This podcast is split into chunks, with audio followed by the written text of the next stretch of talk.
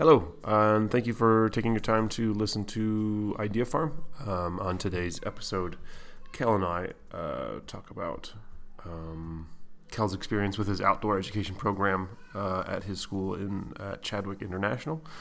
Uh, he also goes over um, his master's project and the effects of P B L on student motivation. Um, we get into a discussion about progressive education, and I reflect on some of the current teaching um kind of struggles and thoughts that I was having.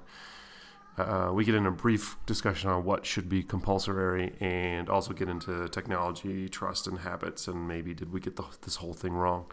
Uh, we end the podcast kind of going off the rails a little bit, um, talking about the true definition of sophomores, the universe, death, and uh, some other things thrown in as well.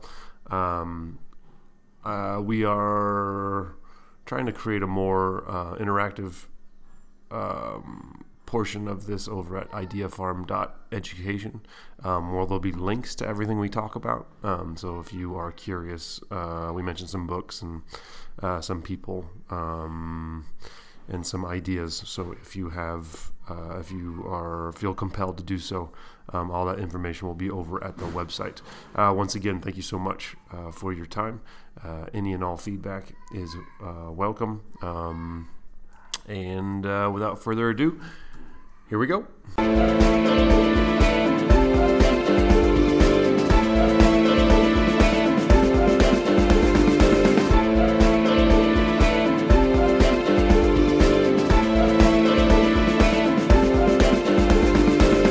How was your camping?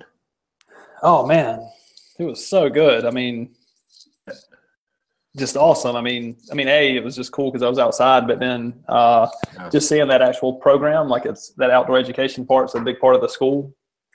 And uh, that was my first time seeing okay. it. And it gets like more complex each year. So it was really inspiring. It was awesome. Huh. So that was, that was a school thing. Yeah. Mm-hmm. Oh, wow. So like, like every year, so our school is Chadwick International, and uh, we were, I don't know if you said we're sponsored. I don't know how to, I don't know how you would say it, but like the, the mother school is Chadwick Private School in California. And whoever the, the Chadwick lady was who started the school, outdoor education was like a huge thing for her. So it's always been part of the program. And if you want to be part of the Chadwick thing, you have to do outdoor ed. And I say that because there's a lot of, I mean, most kids would, especially here, would like opt out of it if they had the choice. But it's obligatory. They have no choice. So, right. so b- by the time they get to grade eight, it's like um, it's a full week in the outdoors with like a fifty-pound uh, bag, hiking up mountains, getting water out of the creek and putting like iodine tablets in it, cooking over a little stove. Yeah, it's like total outdoor stuff and moving every day, like usually like three kilometers hiking, then oh, you wow. know, setting up camp. And they reflect throughout the whole time. They have like a, they have various things they have to do each day. One day they have to do like a solo, which is where they have to just stay alone and be quiet out uh-huh. in the woods for a few hours. And it gets longer each year. Really cool. Right. Is my echo too That's much awesome. in this room? Can you hear me well? No, no, yeah, I can hear you fine. Okay, cool. Yeah, no, I knew, I saw it was a new, a new area. Yeah, go in there. Somebody's cooking in the kitchen. ah, Something good, I bet. I hope so, yeah. Always is. That's awesome. That's cool that uh, that that's a thing there. Man. So, like, what's the hard, like, uh, as a senior, what's the expectation? So, you know? to, just to kind of go through, I know a little bit, like, to kind of go through the okay. progression. Um, uh-huh. In grade five and six, and I'm not sure what grade five is. It's really basic. And then grade six and seven, they just go do a base camp. So, like, the entire grade level. We usually have like eighty, eighty kids. It's fairly small, like eighty kids per grade level. So they just go to a base camp uh-huh. and camp in tents uh, in a place that's got like an outdoor bath, like, you know, kind of like a campground where there's a bathroom and that kind of stuff. Okay. And then grade eight, it gets more intense. Like it's an actual trek. Like they're moving every day and they sleep out in the woods. They have to set up tents every day. They have to learn to read a topographical map and a compass. And oh, wow. every day the roles change. Like there's Um, a recorder every day who has to like do some journal entry. It can be a picture or a piece of writing or whatever. Then there's two leaders. They're the ones who read the map and kind of give the logistics of how much time it's going to take and how much we're climbing, what the flat spots uh-huh. are going to be. Um, there's two cooks and there's two cleaners. Huh. and they teach them the whole protocol of like leave no trace. Uh-huh. Um, yeah, it's just super cool. They they learn, you know, there's the the uh, there's for each group there's usually about twelve kids per group plus a teacher, mm-hmm. and then there's there's two guy, and you know you're not with the whole grade level. It's small groups. We never oh, okay. really see each other. So oh, nice. Then you have two guides, a guy and a girl for each group, and they're like legit people, like really good at what they do, like professional climbers. And in my case, it was a professional climber and a professional like, um, well, I say professional climber, I just mean like she's a, a climbing instructor. We'll say that. Uh, mm-hmm. And he's like a boating instructor, like kayaking and canoeing and stuff like that. Um, and they're just really great with the kids too. Like I was really had great conversations with them. That was really inspiring. So then they get to like grade nine and ten, and they do like a full week of kayaking where they actually go down a river and they sleep on side of the river, and all their gear has to be with them. And it, like, huh. you know, like everything that you take, like all your garbage, you try to minimize all that. Cause if, even if you poop, mm-hmm. you're either wiping with leaves or you have like a uh-huh. bag that you're putting your toilet paper in, and that's going right back in your backpack and it's coming out of the woods with that's you. Awesome. Yeah. And our kids, fantastic. Our kids were, you know, just totally sheltered. Like I, I had no, like, you know, it's kind of like being a coach in the sense that you see a whole nother side mm-hmm. of the kids. I had no idea how sheltered they were. Huh. Um, just, but to kind of finish where the whole thing for you, then like grade eleven, yeah. grade eleven becomes, it's like, in, I think they kind of do the same thing as grade nine and ten. It's just, uh, again, a, a river trip where they're like kayaking and they pack all their gear in with them mm-hmm. and it's five days. And then the seniors always go to Australia and like, huh. So the, the tasks become more difficult. Like they, they're so like in grade eight, the solo time is just like two hours out in the woods. Mm. And by the time they're uh, in grade twelve, it's like a full day and a full night by themselves. Oh, wow. Yeah. That's awesome. I think it's um, awesome. Yeah. Do, do, like you said, like the kids did, didn't want to do it, like, you know, or they would choose to opt out if they could. Yeah. Is that, do you know, is that the case for like the older ones too? Like once they experience a lot of it, or? I don't know. That's a good question. I don't know. Oh, okay. Mm-hmm. Yeah. I, I'd be really interested in that. Me too. Actually, since you posed that question, because our kids were just like, I mean, I was totally surprised, like terrified of bugs. Uh, we've got, right. we just got a small amount of water, you know, to last us uh, in the middle. And they're like washing their, they're like washing their hands constantly. And it's like, you cannot be washing your hands. Like we have no water, you know, totally don't understand. Yeah. Trying to like, none of them wanted to, like some of them would poop in the woods. And then they're, they're, because there's one night when our camping goes back to like towards the base camp. Cause we have like a whole logistics team who's like, like a base camp for us in case something goes wrong or whatever. Mm-hmm. Um, so there's one night where you actually get to go to like a campground because you're like trekking through uh-huh. this national park. So we go through the base camp one night and there's an actual bathroom. So you could, so many kids were just trying not to poop for like two or three days. So they could, so they could make it to the bathroom. And it, you know, it rained a bit. Like they're just totally, totally yeah. soft. Like I couldn't believe it. Like I had no clue. Huh. Huh. Mm-hmm. And that's called, you said that's called Chadwick? Is that Chadwick? Yeah. Chad Chadwick. Okay. Yeah. What a visionary woman. Totally. Yeah, uh-huh. absolutely. And apparently the, I don't know the details, but the, what I've been told is that the, the program in California is way uh-huh. more intense. Like it's a more, yeah, it's a stronger outdoor element. Yeah. Huh. That's, that's super cool. Mm-hmm. That goes on my list of, of dream school uh, things. Yeah, for sure. Uh-huh. For sure. Because, I mean, that would be awesome to do with the kids here, too. Mm-hmm. Oh, man, how crucial with those kids. Yes. I was thinking the same thing. I was like, that would that would be revolutionary in Colombia, man. Totally. Yes. Oh, and, and, and, and I'm sure you assume this, but, like, obviously no cell phones for five days. Right, yeah. And, awesome. And the parents, oh, awesome. And the parents have to accept that, too. Like, that's another thing. Like, the school has right. a bit of a backbone. So, like, you know, the parents want right. to – they want to have the, like – there's only – the school provides, like, one iPhone for the instructors. Okay, right. And some of the parents are like, we, we need that number. And they're like, well, tough love, because you're not getting it. Like, you're not going to be calling these instructors and texting them like every right. day you want to know right. this and that. Yeah. How's my little boy doing? Yeah, exactly. Yeah. Well, that's awesome that the school then, you know, it's nice when, when you have small, you know, like your principles, when it's not like too grandiose, when you have like these kind of, this is what we do, and if you don't like it, you know, find another school. We wish you all the luck, best of luck, kind of thing. I think that's a very powerful thing. Yeah, totally. Mm-hmm. Oh, so that's that's awesome. What was the best part of it for you? All right, I've got two things for you, okay?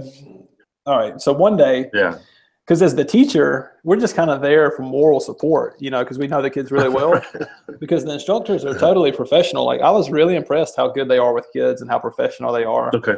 Because, mm-hmm. you know, they're they're yes. radical people. Like, they, like my instructors, they do this for a few months, and then after this, the guy's going to go to Alaska, and he works there for a few months doing, like, boat trips, and then okay. and then he takes the, the fall off to travel, and then he goes to uh, Montana to do ski stuff. So, I mean, it's just, you know, they're really living on the edge like that, um, like really dedicated to that yeah. lifestyle, kind of like hippie almost, I guess. Mm-hmm. Um, so the point being, they're, you know, obviously as far as the outdoor knowledge goes, they're really good, but they actually have teaching knowledge. Like, you know, I heard them saying things about difference between like kinesthetic learners and, you know, even though that stuff might not be legit, just the fact that just the fact that they right. have that, they're aware of it. Exactly. So I was impressed, and they're really patient with the kids. Like, I was just really impressed. So anyway, with that being said, the point is, uh-huh.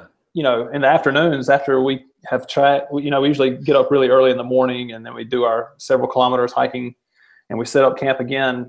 Um, sometimes I just have some free time to go explore, mm-hmm. you know. Mm-hmm. So I would do that, obviously. And um, I went off in the woods one day, and I just, you know, being a kid, like I always was, out in the woods by myself, I saw some rocks, like a big cliff. I was like, oh, I'm going to go check that out. And I just kept going.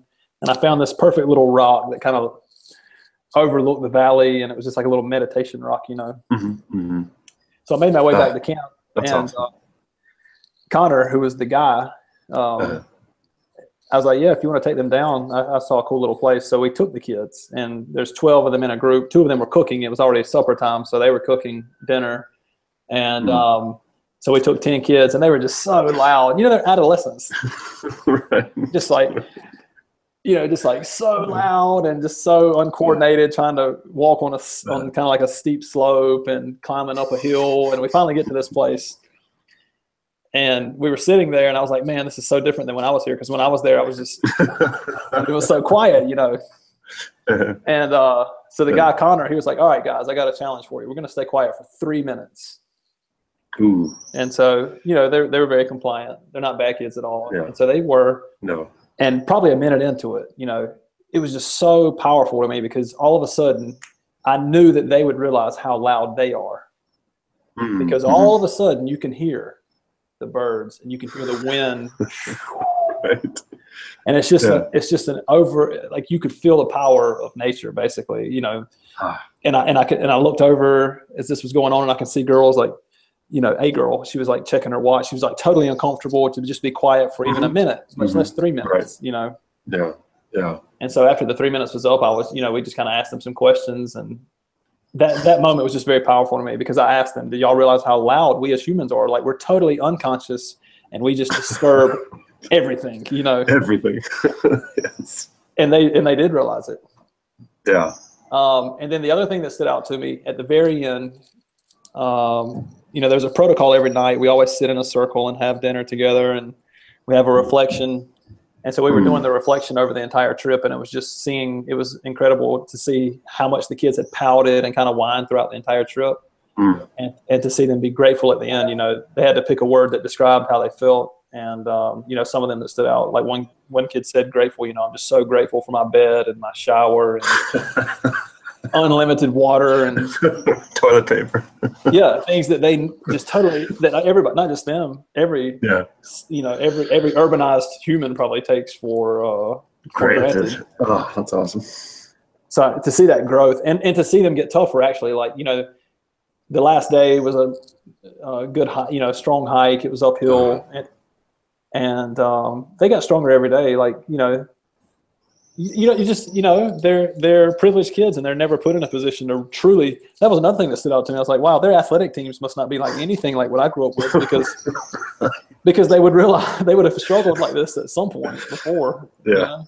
yeah, yeah, yeah. I'm, I'm I'm so inspired, man. Like, I was like, man, I want to get involved with this program. I want to I want to learn, like, start to participate and and have right. like, a greater hand in organizing it and all that. Yeah, mm-hmm. and like really. That's some, that's and, and that's that's a once a year thing there, kind of thing. Yeah. Mm-hmm. Oh. So that would be just so powerful to do more than that, I would imagine. Mm-hmm. Absolutely, I agree. Yeah. Once per semester, at least. Yeah, for sure. Mm-hmm. And, and, and yeah, as I explained to you earlier, like the kayaking they did was just super basic, just like getting in the lake right. with him and like yeah. learning maneuvers, because next mm-hmm. year they got to go down a river. Like it's going to be right. more. And the, the climbing was very basic. They learned how to like belay and, you know, just kind of get up a rock, and it gets, you know, it gets more difficult each year. Yeah. That's super cool. Yeah. I'm, I'm inspired just sitting here. I was, the, the one thing I was thinking about is like, that, that's the cool thing about uh, just the lives we have here with our kids. Cause we went on, uh, cause we get to do hikes over at the, the finca.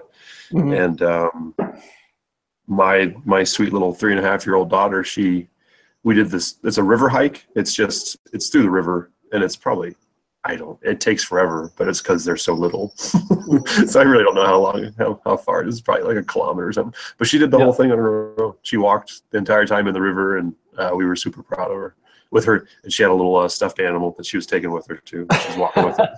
That was awesome. And she dropped that in the river a couple of times. I had to save it.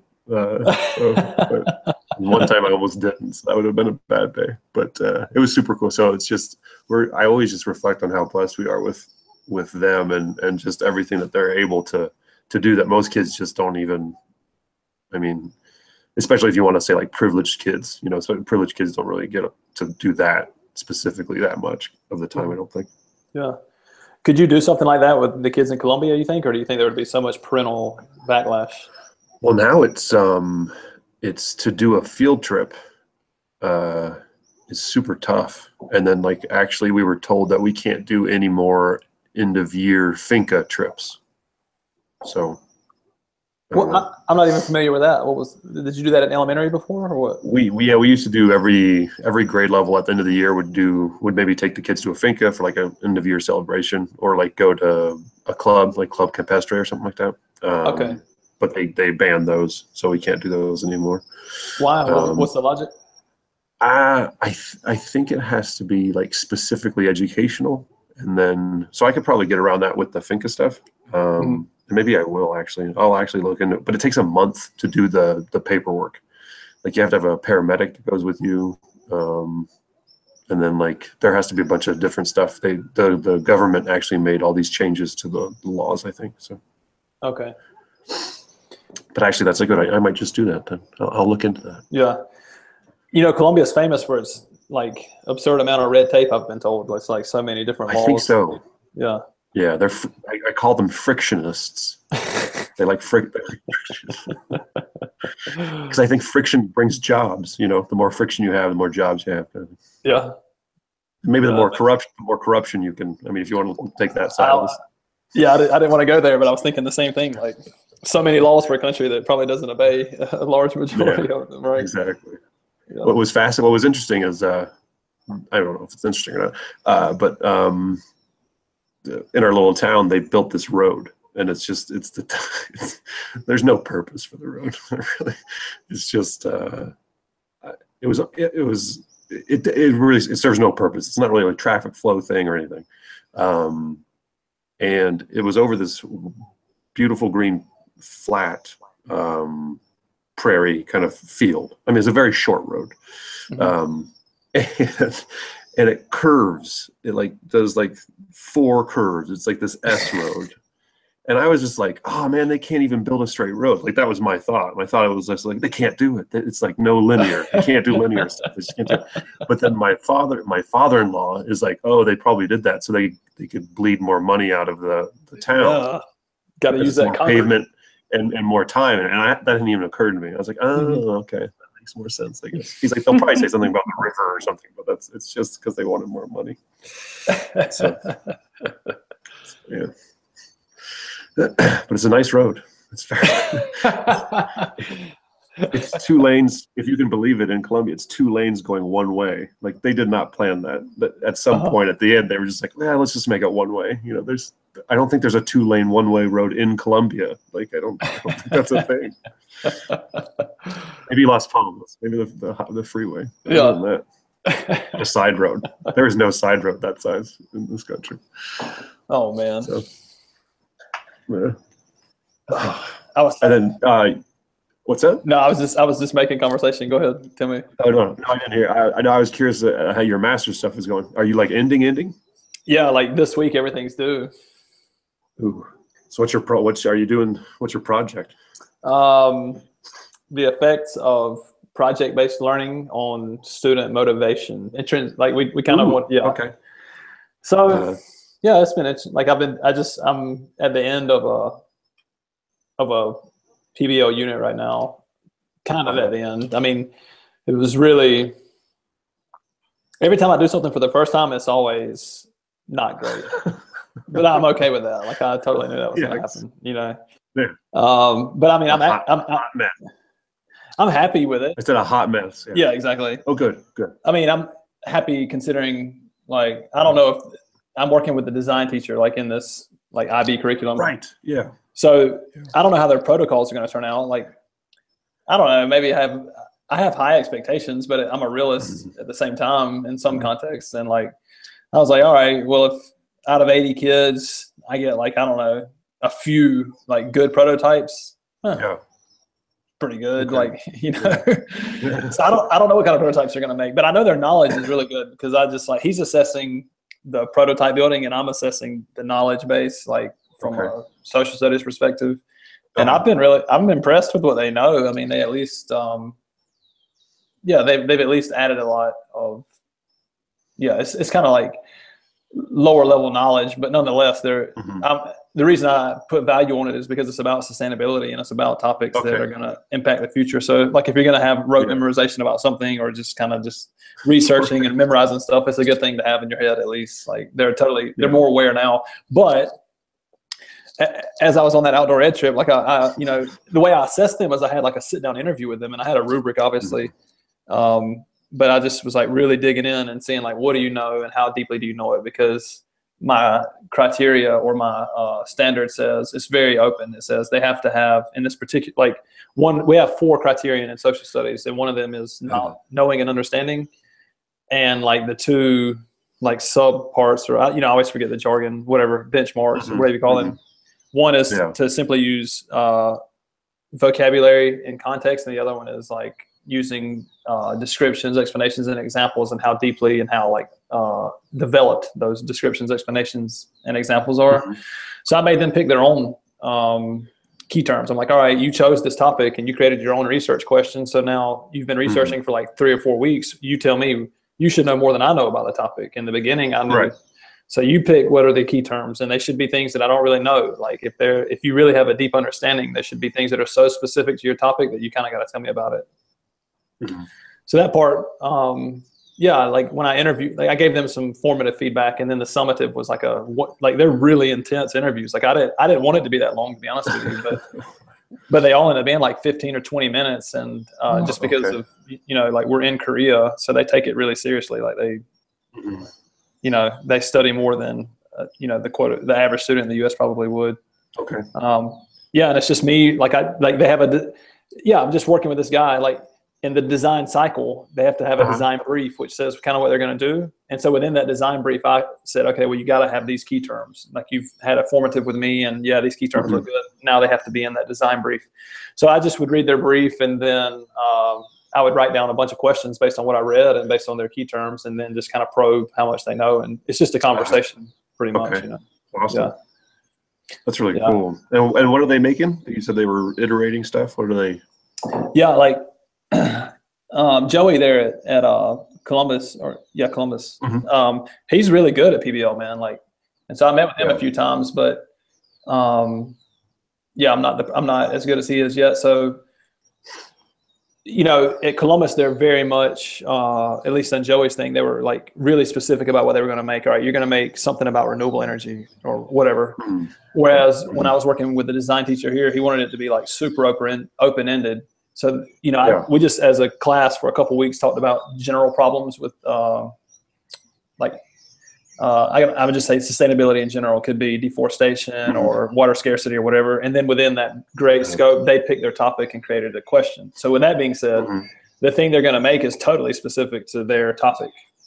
Oh, awesome. Right. Cool. And so what I'm trying to do now is, because I'm kind of winging it, to be honest with you, like I have a general idea, but um, yeah. so they're like, all right, well, I want to pull, yeah, like carbon dioxide is causing global warming, and I want to get carbon dioxide out of the air. Mm-hmm. I'm like, well, I don't know how you're going to build a prototype, because we want them to have a testable prototype, right? Okay, right. Yeah.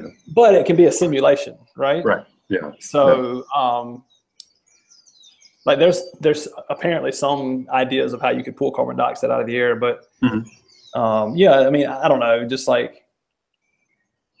Trying to think of a specific example, but I think some kid was talking about like pulling carbon dioxide and methane out of the air, and I was like, I don't know. Well, maybe if you're going to simulate that, you could just do it in a very basic. Because like this particular student I'm thinking about has like a tremendous, like he's like a little genius. Like he he can blow your mind telling you about it, right? Uh-huh.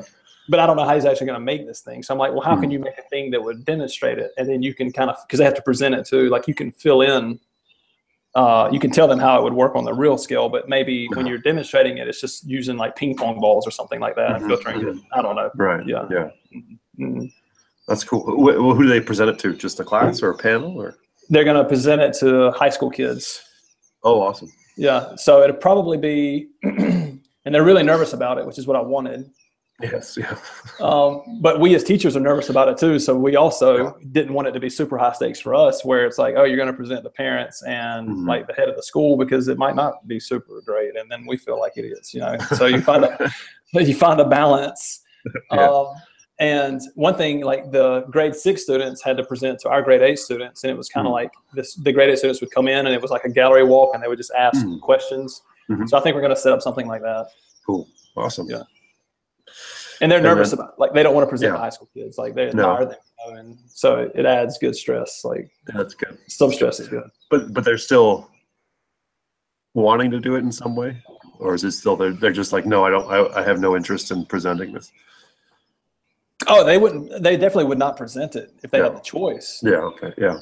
yeah. But um, because my research is due and I needed my data, uh, we're still kind of doing it. But I could, but you know, my my thing was just. I was comparing um, their performance just in a super basic way. I'm just going to compare grades mm-hmm. from a, like a regular unit to this unit. Right. Yeah. Which was, you know, on a side note, it's kind of hard to do because I don't really give a traditional unit. I'm always doing something that's kind of mm-hmm. project based nonetheless. But anyway, mm-hmm. uh, and their interest, like, so I just gave them like a Likert. Do you know what Likert scale is? Did you do yeah. that when you did yeah. your research? Yeah. yeah. So, and uh, I haven't gone super deep with it. I just kind of glanced at it, but it did look like they enjoy like.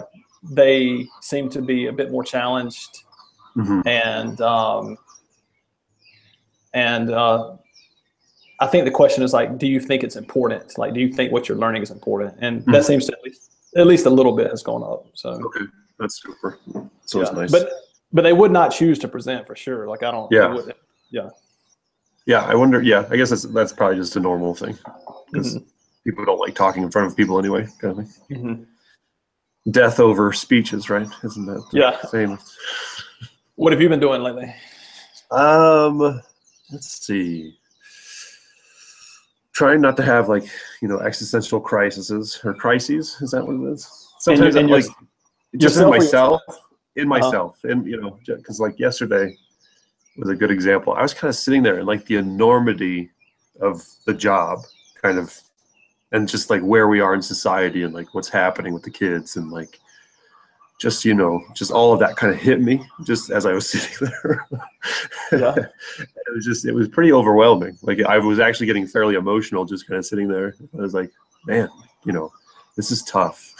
This is like, and I just have them for one hundred eighty days. And like, are they going to be okay as, as people? You know, that's mm-hmm. kind of my, my, my worry um, is just, based on what I mean, like I said, I think I said before, it's like they they have all this access to our world and just and not the ability to process stuff.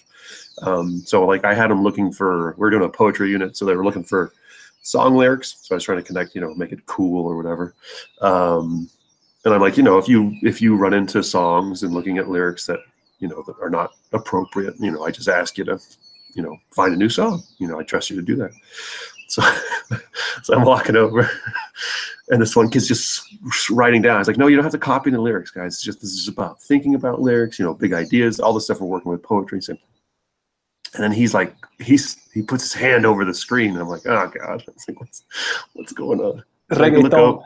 No, it was rap. It was rap. It was uh, it was American rap, and it was just just chock full of just swear words and stuff. Uh-huh. And like that, I mean, that's not a big deal. That's that's a very small thing. But just the fact that he didn't abandon it and look at something else, it just was. It's just all that stuff worries me for whatever reason, yeah. um, because it is. It's really intense language, and then just like um, and just so anti-woman, just so.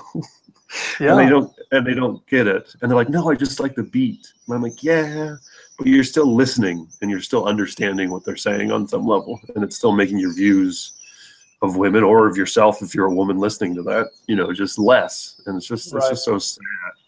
Um, and you can't convince kids of anything. I, I think right.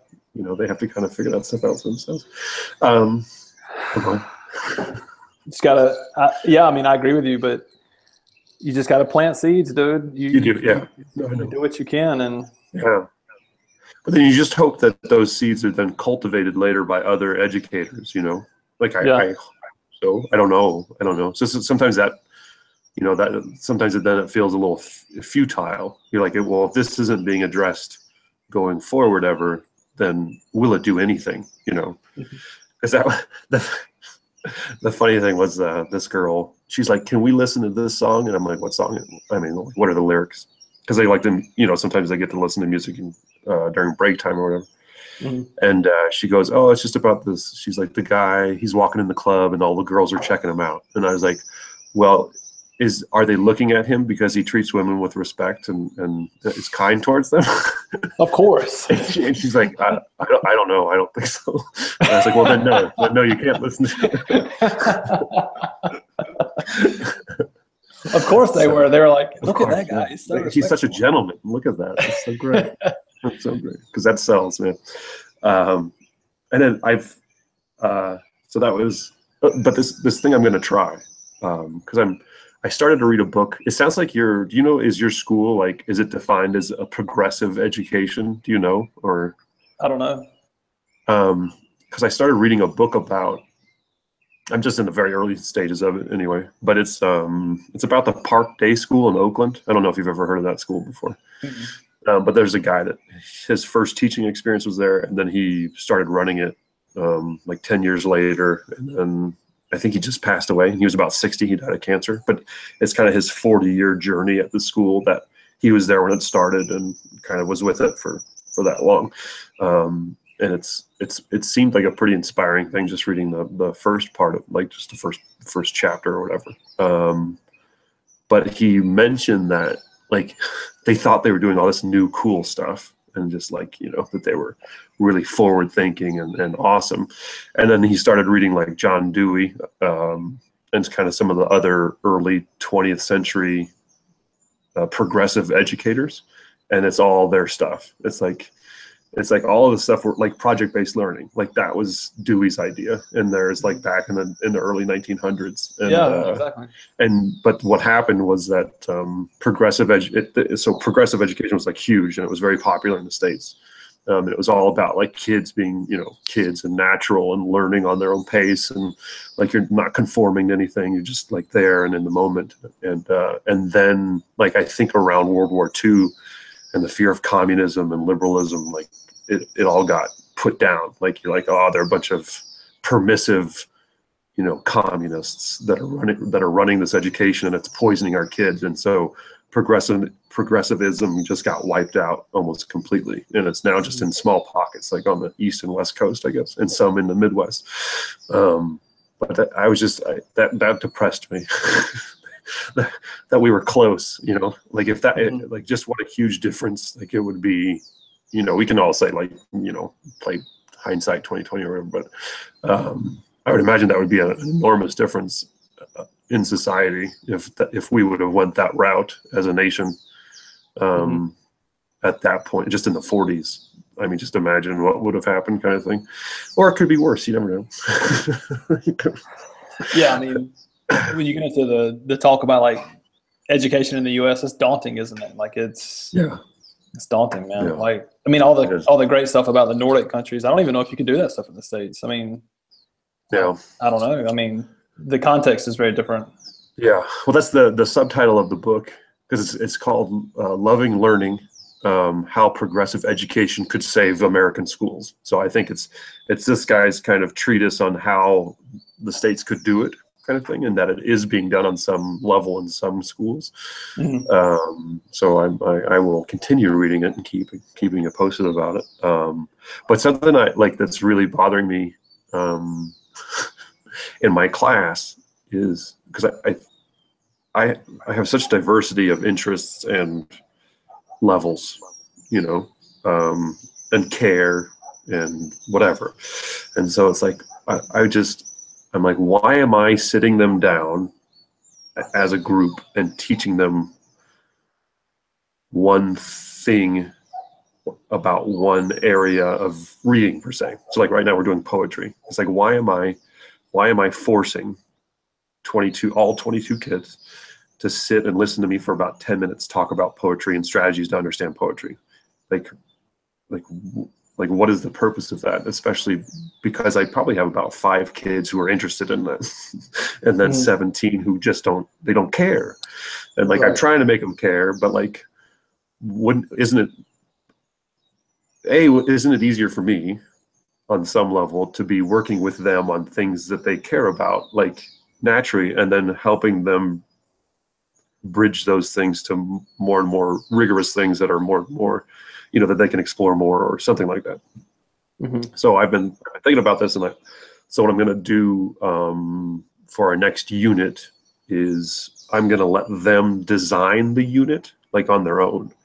Um, mm-hmm. So I'm going to give them some structure, um, like these are our standards. These are some learning progressions, excuse me, like when it comes to reading, um, like the, with the, the Lucy Calkins units, she's the kind of the guru of, of readers and writers workshop that we do. Um, and we follow their, their units of study. Uh, but she has these learning progressions for reading. Um, so I'm going to have them pick like four of those different areas of learning uh, when it comes to reading skills and strategies, and then um, four standards, and kind of mix those together to create their own unit and expectations of themselves for like the next six weeks. Um, and then they can read any genre they want. And so um, I wouldn't be, I would not bring the whole group back for a mini lesson ever, unless they all needed it. Like if they all needed the same thing, then I would do that. But it'll be a lot of small group work, um, one-on-one stuff. Um, so I'm pretty excited about that, uh, to see how that, that works, and to see if that does kind of interest them more. Because I gave them, um, I was wanting to be a little action researchy about it. Um, so I gave them kind of a Likert, sc- a Likert scale thing about workshop. And what was interesting is I asked them, do, are they engaged in the mini lesson? And I, got, and I gave them a one through ten scale.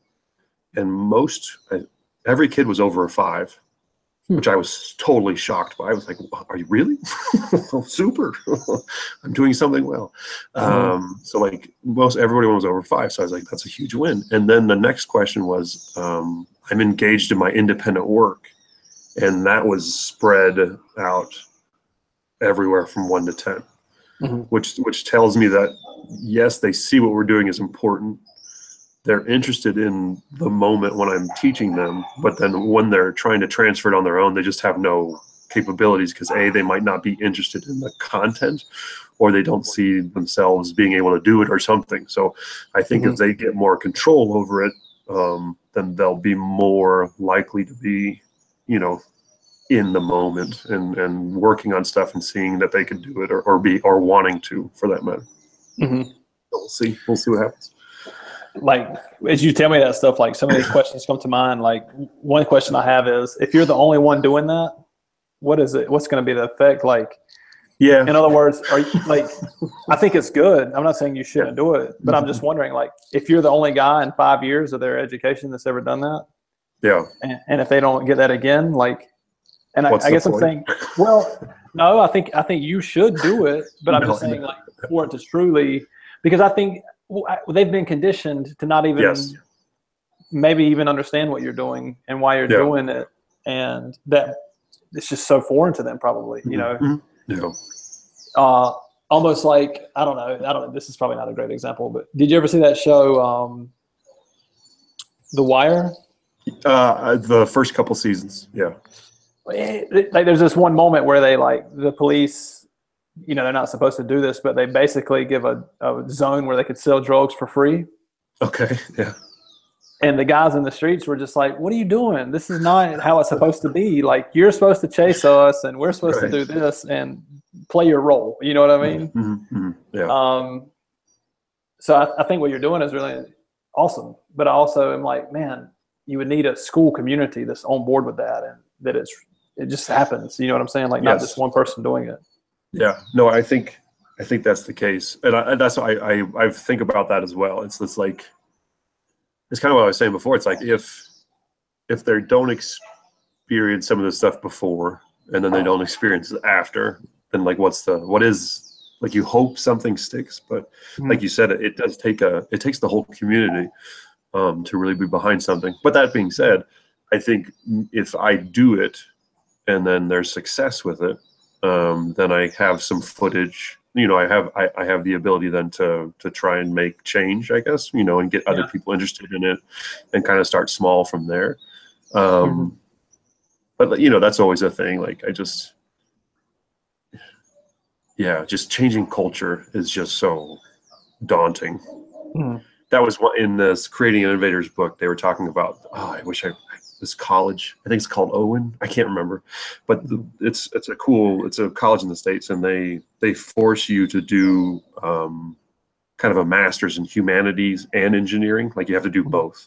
It's a really kind of forward-thinking, uh, almost maybe progressive uh, education. And the first thing they tried to do was go to every major institution to just make their own college, like on the institution. Like as a department, like, you know, you would go to, instead of, you know, if you, you, you would sign up for the humanities engineering department kind of thing. Mm-hmm. Uh, and no one accepted them.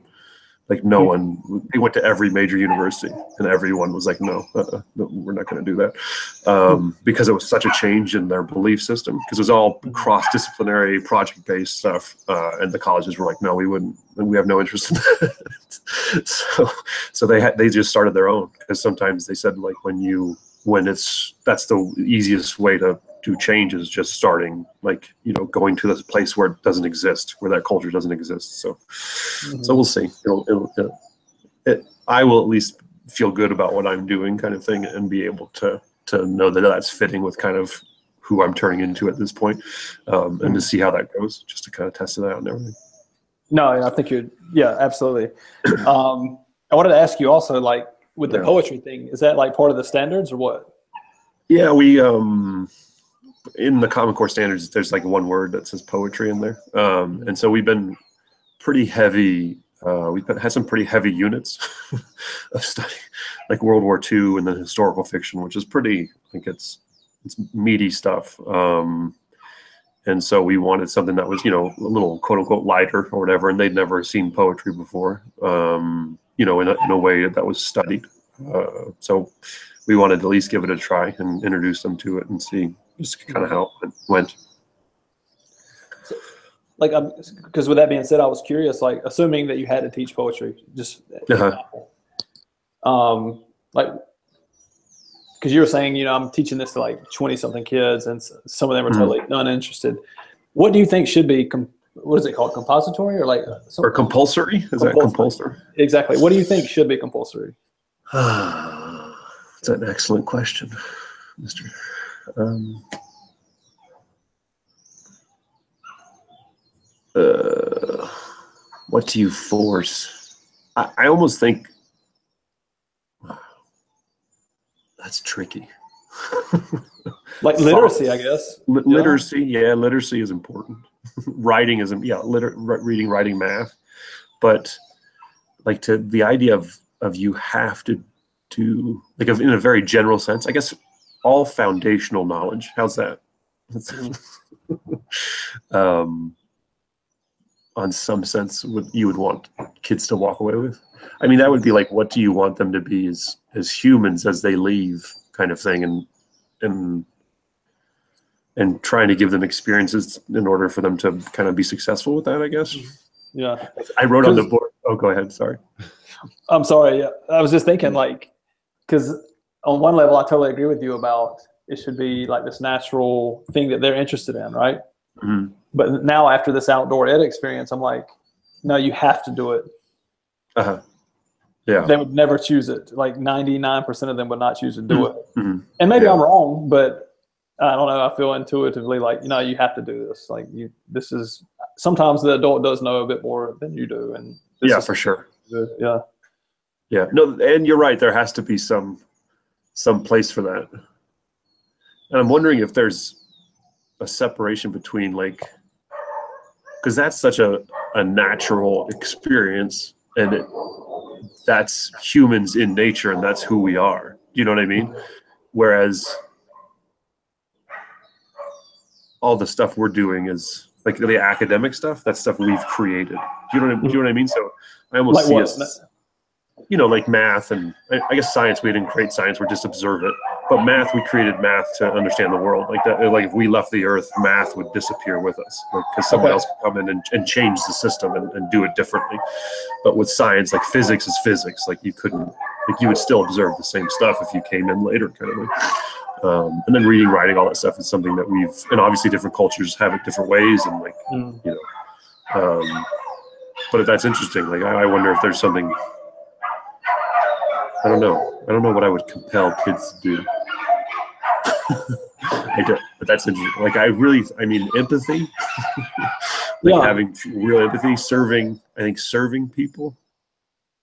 Like, you know, I think I would compel kids to serve, like to serve the poor and to do things, you know, for the world and to make the world a better place kind of thing. I think I would compel that. Like, you can do whatever you want, but you know, and I think what it is, it's like you, you want to put them in situations in which they feel compelled to learn and be better at something so that they can do something greater, I guess. Mm-hmm. So, but then again, maybe forcing some some situations along the way that, that help with that. Mm-hmm. Yeah, no, that would be really kind of interesting to, to kind of be in on and figure out. What did you say you were, you wrote on the board? Oh, I I wrote the only the only thing special and unique about us is our experiences. And I was like, you know, we don't have to talk about it. You don't have to agree or disagree. It's just, you know, because it was like right before lunch. I was like, you know, just just just take away, you know, whatever you want, kind of thing. And it, oh. so they wanted they wanted to talk about it. It was pretty interesting, um, because you know it's it's no f fun arguing with ten year olds. there's, there's no joy in it because uh-huh. they just they think they're right without any sort of proof or evidence, and it's hard for them to think abstractly. It's just it's not that's not their thing, you know. It's just mm-hmm. their brain usually is not capable of doing it. So a lot of them were like, "No, that's just that's not true," because I have my thoughts, and I was like, "Well, your your thoughts come from your experiences." Yeah. Like, no, but if I read books, then I was like, "Well, you read those books probably based on your experiences from." And then there was this one girl was like, "Yeah, no, I totally agree with you, Mister Lyon." I was like, "Oh, thanks." And then the next day I came in, I was like, "I wasn't wrong. Fingerprints as well. Fingerprints are something that's unique to us as well." So, yeah. Hey, did and you? Then, did you? That reminds me. Did you see that article? I don't know if you had a chance to read it. Um, yes, I did. Yeah. But go ahead. I, sorry. Well, I don't know if I remember how to say it, but it was essentially saying like, I don't know, like. The way I interpreted it was like your schematic framework is like a fingerprint. Mm-hmm. I don't know how how did they mm-hmm. say it. I'm not I'm not sure if I remember. It, that seemed that seemed right. Like yeah, or the neural whatever the connections are in your brain yeah. and everything. Yeah. But yeah. that's that's created by experience, totally right. Mm-hmm. Like mm-hmm. just so crazy. I don't know. So I don't they. Uh, who knows if, if they'll. But that's why like choosing what you do, like you talk about, you know, like. Why am I sitting watching T V right now when I could be doing something else? Like, that's why that stuff is so hugely important. It's like, especially when you can start controlling your own experiences, it's like, what do you choose to do? Like, mm-hmm. and, and what that effect is happening. Um, and then when you look at school and then you, you have these forced experiences, but everything is a forced experience. So like, what is that doing to, to, to people? Um, and children and stuff. So I think all that stuff is, is like uber fascinating and, and I don't know, it's just, it's so big. And that's like with the kids with the, I was talking to my team, I get pretty dramatic sometimes, but I was like, it's like, it's like the other thing that worries me is that, you know, society is opening up these like pits of hell, you know, for these kids to just fall into. And we're here like trying to like, I'm just trying to drag them away from the edge, you know, of, of falling uh-huh. into the abyss. Like that's uh-huh. what I, I feel like on a, on a daily basis kind of like, but like, that's what it is. It's like this, if they're experiencing this just crap over and over and over again, that's doing something to who they are as a person kind of thing. So yeah. like, like the force, like when, okay. Like when you say the force experience, oh, like you mean like, yeah. school, like school in general, like in other words, you, you have to go to this, like you have to, you, I don't know, you end up in grade five with, with Mister Light. Like, that's a forced yeah. experience, or what do you mean? Yeah, yeah. You have they have no choice over that. That's a that's okay. forced. And like, what would be a pit of hell? Like, what would be one of those? Uh, I think the internet. Like for yeah. all its its goodness, it's if it's if you're not monitored. Like, see, that's the thing. That's like, I want. I I believe that that children can be trusted and can be responsible. Um, and I'll give you a quick anecdote anecdote on that. I've been working my ass off on trying to com- to really build like community and responsibility and letting them know I trust them and care about them and like that they're able to do stuff and da da da da da. And so every day we start with a I just I put the clock on the board um, through the computer that we just projected, and then we start the day with community circle, um, and they're just expected to be in their seats at seven forty-five, and I don't harass them or harangue them about anything, and they if they come in late, they're just supposed to sit down quietly and join the group. Um, and those are the expectations. It's been every day, and like it's just it's it's been super good. So uh, Friday morning, I left the car lights on um, and found out at around seven forty. So I was like, oh crap, I gotta go and try and get it and get back in time. Mm-hmm. And I was late. It was like seven forty-five and thirty seconds. And like normally they would have given me shit about it. They would have been like. Ah, they didn't say anything. I sat down, and they had already begun talking. Like, the they were going over the schedule and like doing stuff, and so I was so super proud of them. Um, so like that stuff is is doable. Like you you can trust them. But then on the other hand, it's like if I'm on this my computer and I and I've built these habits, right, of just being distracted or looking at God knows what. Because I've caught a kid typing in like Star Wars uh, triple X, like looking at Star Wars pornography, if you will, okay. at school. I didn't, I didn't at, huh. at at school, so okay. like in my in my class. Wow. So it's just like so they have this habits, you know. It's not the first time that the guy's done it, obviously, you know. Um, but to to to feel like you could just do that in a class at school and have no real filter for that is just like. It's super troubling. And mm-hmm. so it's like, I want to be able to trust them, but when, but then if I'm doubting them, does that affect them in some way that makes them do this? Do you know what I mean? And is it just this cycle of they're proving to me that they can't be trusted on devices because I, on some level, don't think they can be, tr- you know what I mean? So it's just, it's a mm-hmm. super weird thing. And I, and I, And you just, you being being teachers, like you're pretty good with body language. So you're, you're looking at kids and you're like, God, I, I just don't think they're doing what they're supposed to be doing, you know, based on their body language. And then, so then you walk over to look at their screen, which is just an act of saying, I don't trust you. So it's, just, it's this huge, I've been grappling with this all year kind of thing. Mm-hmm. but like, I, but like you, I don't know, do you ever, are you on Google Chrome at all or, or on your web browser and you have like extensions? Have you ever messed around with extensions? Like on your browser? I'm not sure. What would be one? Um, like I have one for uh, screenshots. So I click a button and then I can drag my cursor around and take a screenshot and it saves my Google Drive. And, and if you ever go to the Google Web Store, have you ever been there? You're Chrome way more tech savvy than I am. No. Yeah. Well, there's a Chrome Web Store and you can go and add a bunch of stuff to your browser. Yeah. And there's a lot of good educational stuff, um, really cool things that you can put. I have one kid who has like literally like twenty something things on his screen, and they all every few seconds do something, like start raining poop emojis or like Donald Trump's face, or they make a noise, or they do this, or like it just boots and boots and reboots, and it's so distracting. And I'm like, how yeah. the hell can you do anything? Like, how can you? I don't think he can. He's he's super. Um, I don't, you know, he's just one of those kids where it's just it's, he's always needing to do something. And so I think that the, that he's developed this habit of just constantly having information just thrown at him. Um, God, it's all just, yeah. yeah. I'm, I'm convinced now because, you know, at Columbus, it was essentially one-to-one school. I mean, not officially. Yeah. Yeah. And now at the school I'm at, like everybody, there's never not a kid that doesn't have a Mac. You know what I'm saying? Right. Yeah. Um, I think we're wrong, period. I mean, I just think, yeah, I just think because the push was if we could just get a computer in every kid's hand, you know? Yeah. And I totally agree with you about like the, the distrust thing. But the thing that I tell the kids is I can't control it. Right. Yeah.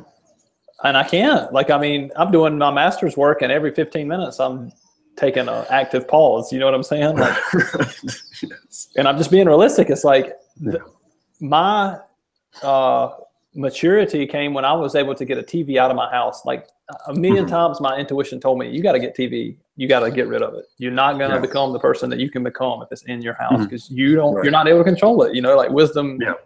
begins with knowing yourself, right? Mm. And now I've got the internet, which is so awesome, and it's way more addictive. yeah. Like I can't, oh, yeah. like you know.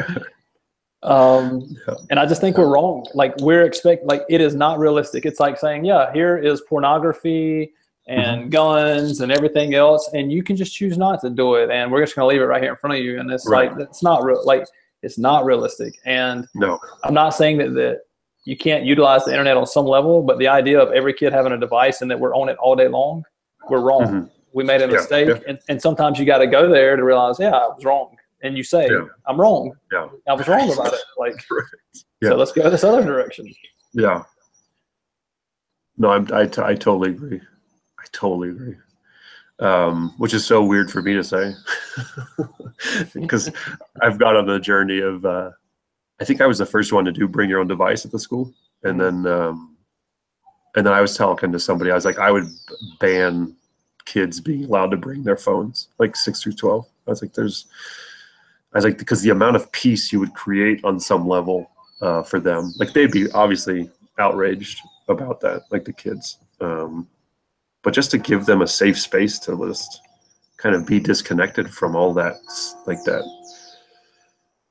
everything they have on that phone or the the abilities they have and, like the choices they have to make on a constant basis when it comes to their phone, like just saying, this is why we're doing it. You know, we're giving you a break, man. Like, mm-hmm. you get to be a kid. you, get, you don't have to take a picture of yourself every you know, time you're somewhere and, or take a picture of someone else and then have a decision. Do I post this embarrassing picture about them somewhere? Like it's just, we, the, because of these things, like the, these kids are putting just some, some Uh, just some and just some awful stuff happens. yeah, just, just awful. Because you know it's funny you say the cell phone thing. Because I remember being in South Carolina in a high school, and uh-huh. I thought that the I thought the school was so backwards because they tried to ban cell phones and they did, but uh-huh. everybody had them. And I was like, you would be way better off bringing the cell phone into class and saying use it to yeah. research something. But I, I think life is about, uh, I don't know, yeah, life in general is A, about balance, but it's also about context. Mm. I mean, it just depends. Like, you know, it, yeah. Just, yeah. it yeah. just depends. And yeah. in the context that we're discussing, like, um, I as an adult feel, you know, I come home and I'm like, what am I doing? I've been on a laptop all day right. and here I am on my laptop again. Yeah. And and yeah. it's obviously extremely, like,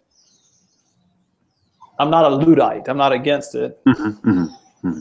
but I'm about balance, and I think we are out of balance. Um, yeah, for sure. Because and not it's not just me; the kids too. Like they are on the laptop all day at school because that's mm-hmm. what we do in class. Mm-hmm. And you know, and, and even like think if you're like a paper-free classroom, how are you going to do that yeah. if you're not using a laptop or a exactly or an iPad? Exactly. And then they go home, and in Korea they go to academy like Hogwons, so like they're on it all day mm-hmm. long. Yeah. Yeah, that's anti-human to me. I don't like it. It's, yeah. yeah. Well, that is the theory that we are going to be evolving soon here into some sort of digital, like components with you know surgery because you'll be able to do that stuff or, and add pieces to yourself. And so. Man. Uh. All right, let, let me go off the rails with you here for one second. Okay. All right. I've, here's what I've been playing with a bit lately. Uh-huh.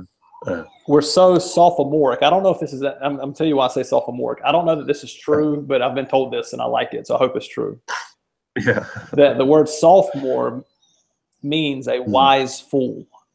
Okay, I think I've heard that before. Okay, so if that is true, I'm looking at human as like an animal species that has consciousness, mm-hmm. but we don't even know how to manage it. Like it's been, no. we're like children standing up. And what does a child do? You have kids when they stand up, they're stumbling all over the place, right?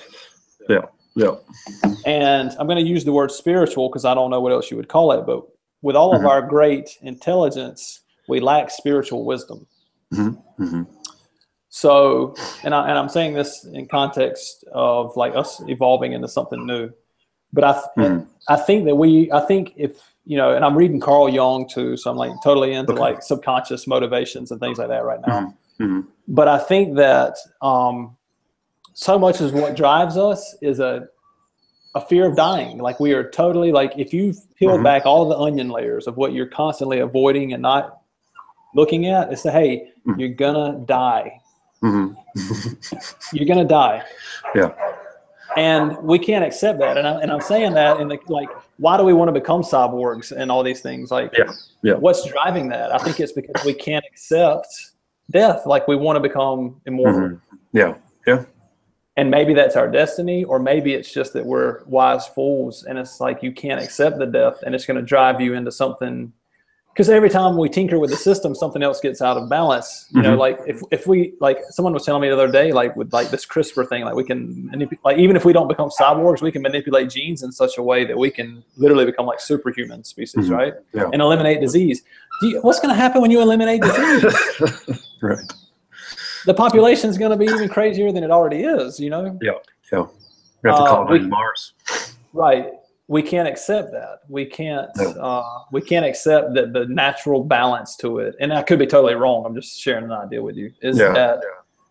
death is how it stays in order, but we see that mm-hmm. as inhumane and cruel and and uh, savage, and we don't. Mm-hmm. We're like, no, you're wrong. You, nature, or God, or universe, or whatever you call it, you're yeah. wrong, and we're right. And this is mm-hmm. we're going to achieve immortality through becoming cyborgs, or or through. Um,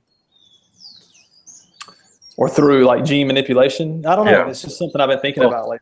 At, at least for the rich, you know, at least for the rich, and then maybe well, yeah. else. No, but you're, you're, but that's totally true. I mean, it's obviously yeah. going to be for the rich. But you and I, I didn't realize I can't, I can't talk so bad about the wealthy lately. Like, no, I know, yeah. I since I found out that I'm the one percent. Like, if you take that, you know, they always talk about like the one percent in the U S. Yeah. But on a global scale, you and I are the one percent. Oh, for sure, yeah. Yeah, I, yeah. If you, I said something, if you have money in your wallet and money in your bank account, you're in like the top two percent or something like that, or top. Isn't one. That incredible? Oh yeah. Man, that's that's a whole different thing, obviously. Sad. Yeah. But I don't really know how sad it is, quite frankly. But um, it's just it's weird. Um, but to go back to what you're thinking, I think I think that that's there's that's totally true. This whole this fear of death and everything. And the one thing I heard that was like. It really blew my, I was just like, oh yeah, uh, was, you know, cause we, we, we worry about like not existing. Right. And it's just, mm-hmm. it's just, what is that going to be like? It's just not existing. And the person was, I can't remember where I read this, but he's like, you know, before you were born, like you didn't, you didn't exist. Like you, you weren't around, like you didn't have any thoughts or anything. And I'm like, oh yeah. It's like, I, I had never really thought about that. Um, And so I, that actually made me feel better on some level. Like, but it is true. Like I, you start thinking about your own demise or not existing. I, I start to panic. Just, it's just mm-hmm. so weird. Mm-hmm. So I don't know, this whole idea of just not having thoughts and not being a person, but also the idea of immortality wears me out. Oh my God, that would be so tiring just to be alive forever kind of thing. Yeah. Like if there is a heaven and you're there forever, like infinity, like what does that yeah. mean? And that, that really yeah. boggles my mind. So. When I was a kid, that was one of the things that bothered me. I was like, you mean it would go on forever and ever and ever? Like, I, I just yeah. couldn't. I would question yeah. that even as like an eight-year-old kid. I was like, I don't know. That sounds weird. I don't know if I could. Yeah. But and I, uh, yeah. Go, go ahead, go ahead, go ahead. No, but just it's just I find all this stuff so it's such a deep well. And um, like I, I was telling you, I was reading this. I'm still reading it. It's this, these seven brief um, lessons in physics. Mm-hmm. It's like eighty-eight pages, super, and the guy, he's an Italian physicist, super easy, like to understand, like he does an excellent job of explaining stuff. And one of the things was like showing that picture. Have you seen that picture of the Hubble telescope? Like it's just a small rectangle and like all these dots are in it. And those are no, all, no, no. they're all galaxies. Like they're all galaxies like ours. Mm-hmm. And it's, and it's just a small area of the screen. And it's billions of billion, and they're like, well, so this means that there's billions of billions of billions of suns just like ours. And I was like, oh, John, my God. I was like, it's just in a, this little square or this little rectangle. Mm-hmm. And it just gives you just, so then I'm like, I was like, and then they were talking about how some people do think, because I, I thought this theory had gone away, but that maybe the Big Bang was the universe collapsing in on itself because like black, like because stars, when they die, they collapse in and become using the same weight and then down to an atom and then explode. And they're like, well, that could have been the universe. And so then if that's the universe, like if that's the Big Bang, then how long have we been doing this whole thing? It's just this, mm-hmm. this expanding and contracting, expanding and contracting. Because this probably right. isn't the first time that we've been right, on this right, merry-go-round. Right. But then like, is is all of that stuff, like that's always been my thought, is like, is all of that stuff like heaven? Like, is that just where you go? Like, do we just kind of transport ourselves along all these different worlds, or I don't know, you know what I mean? Like I just, I have, mm-hmm.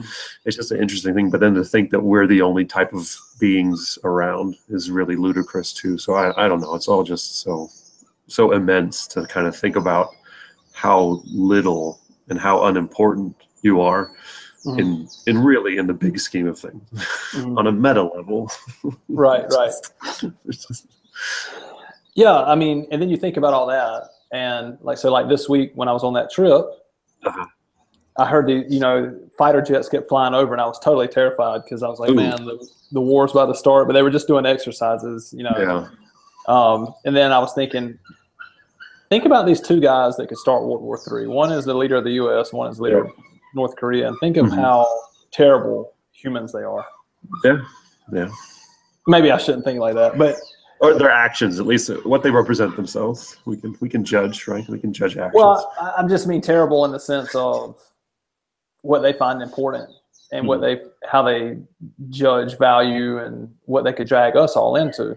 Okay, yeah. so I'm I'm yeah. having that thought, and then I'm on this trip with the most wealthy kids in Korea because I mean our school mm-hmm. is the is the most expensive school in Korea, as I understand yeah. it. So you have to assume that you have some of the most powerful families in Korea, right? Mm-hmm. And so when you see these kids on this outdoor outdoor ed trip, they're not bad people, but you're just like, it's terrifying. I'm like, they're going to control this country, just like those yeah. kids in Colombia are. Mm-hmm. Mm-hmm. And it's like, oh my God, these are the people that run the world, and they are totally disconnected from reality. They have no yeah. clue yeah. what it's like to want for anything or yep. to, the, yeah, like it's it's scary. Um, or have a relationship with nature. Yeah, like you yeah. know what I mean. Like you can you can so clearly see where why we have the problems that we have. Yeah, like when you think about the people who maybe have, who are in control and have power, like that they they don't have a like you you can't possibly have hiked and camped and loved nature and then run a business in which you know without a doubt that you are contaminating the world. You know what I mean? Like right. I don't think there's a chance you could you could do that like as being a human being with those experiences. Right. Yeah. So it's just like so that's why like that that forcing kids to do that at least. You know, it'll be in there. They'll be like, wait, you know, I remember that time I was camped for all that time. Like, why are we just, you know, what? So that has to be like a powerful thing. Mm-hmm. But yeah, you, I just, you, it's just so, so heavy. But so... I wanted to say this too, like these existential things that we're talking about. Yeah. Man, if, yes, we should be having that conversation because yeah. what's the point? I mean, I hate to take it like back to education again, but it's no, like, yeah, yeah. Do it. If you're not thinking about this, you're failing. Yeah. Yeah. And yeah. that's the thing. Like people are like, oh, we got to make them good citizens in a democracy. I mean, yeah, that's kind of important, but it's like, do you like so many adults? And, I, and again, I'm not saying I'm not one of these adults. I'm saying right. I'm myself in with that group, but we're totally unconscious. Like we are yeah. wise fools yeah. and we think we're leading these kids. Like, mm-hmm. And that's why I just like I try to tie everything into all right. Love is my focus. Love in the like, yeah. uh, what's the what's the Greek word? I don't know, but anyway, like in a brotherly love. You know what I mean? Like mm-hmm. sacrifice, and you know, mm-hmm. in a Christian sense of love, like love is eternal. Like love is uh, uh, universal. Say it like that. Yes. Like it exists yep. in world religions, and that's what I'm trying to do. And it happens more in my actions than in the actual lessons I teach. And that has to be absolutely, like in my philosophy, that's number one, because that yeah. is going to make the biggest difference, you know? Oh, for sure. Yeah. Because I think for of sure. these massive existential things we're talking about, like if you're not thinking it, like, what are you doing? Like, are you really conscious as a teacher? You've got a hundred, like we've got this factory system, which we probably don't agree with, but because of that factory system, you've got a hundred kids pumped through, at least yeah. once they start changing classes on a daily basis. Mm-hmm. And yeah. you have the opportunity to plant so many seeds so mm-hmm. fast, and they're not going to, yeah. they're not going to find fertile ground in everybody. But, right. But if it's repeated, I almost think that you have a much better chance, right? You know, I think so. I think so. And I have these like these conversations that are probably t totally inappropriate for a grade eight kid, or maybe they're not. Maybe maybe if we were like a tribal culture still, the kids would just be sitting around with you and I talking because we're the adults, yeah. and they would be hearing this. Exactly. And they would, yeah. yeah. I think there's some power to that.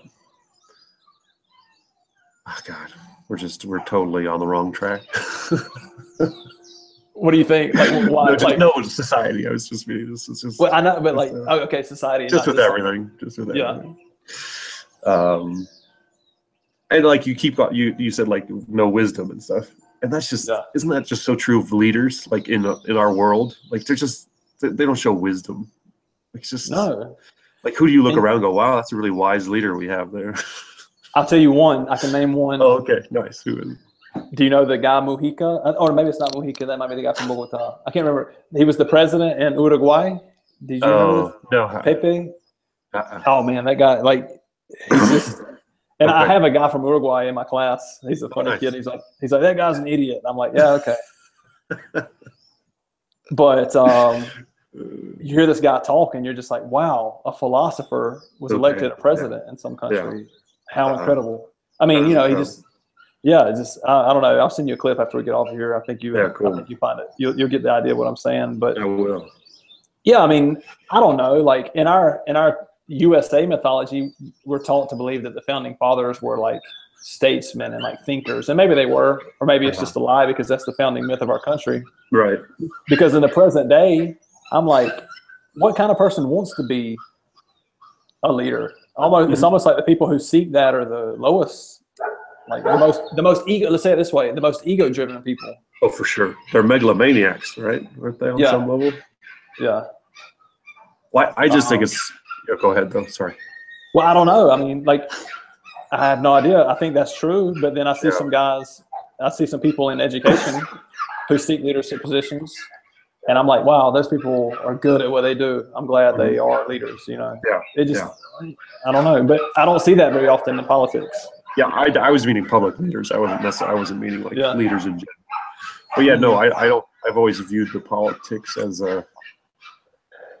I don't know. Like you get the sense that before, but I, I don't think that is. I think politics have always been awful. Like I just think it's it's kind of the lowest, the lowest of the low kind of happened. um, I don't know, like people wise. I don't want to like paint with a broad brush. Mm-hmm. um, I always thought it was at some point in my life I was like, man, I would love to start like an organization that the only purpose, it didn't have any ideology. It just was like, let's find some good humans who want to serve in politics. But then, but then you think about it, it might just be like politics corrupts. Absolutely. You know, yeah. and someone yeah. can't withstand the experience of politics and be pure. You know what I mean? So maybe there's something to that. I had, I had, I hadn't really thought about that. Mm-hmm. um, like that, my favorite movie is well, not of all time, but Mister Smith Goes to Washington. Like I love that movie. Like, I don't even know it. Never, never heard seen it. it? No. You should you should watch that immediately. Immediately. Right. Uh, and we had a little power outage there to end the show. Uh, thank you so much for giving us a listen.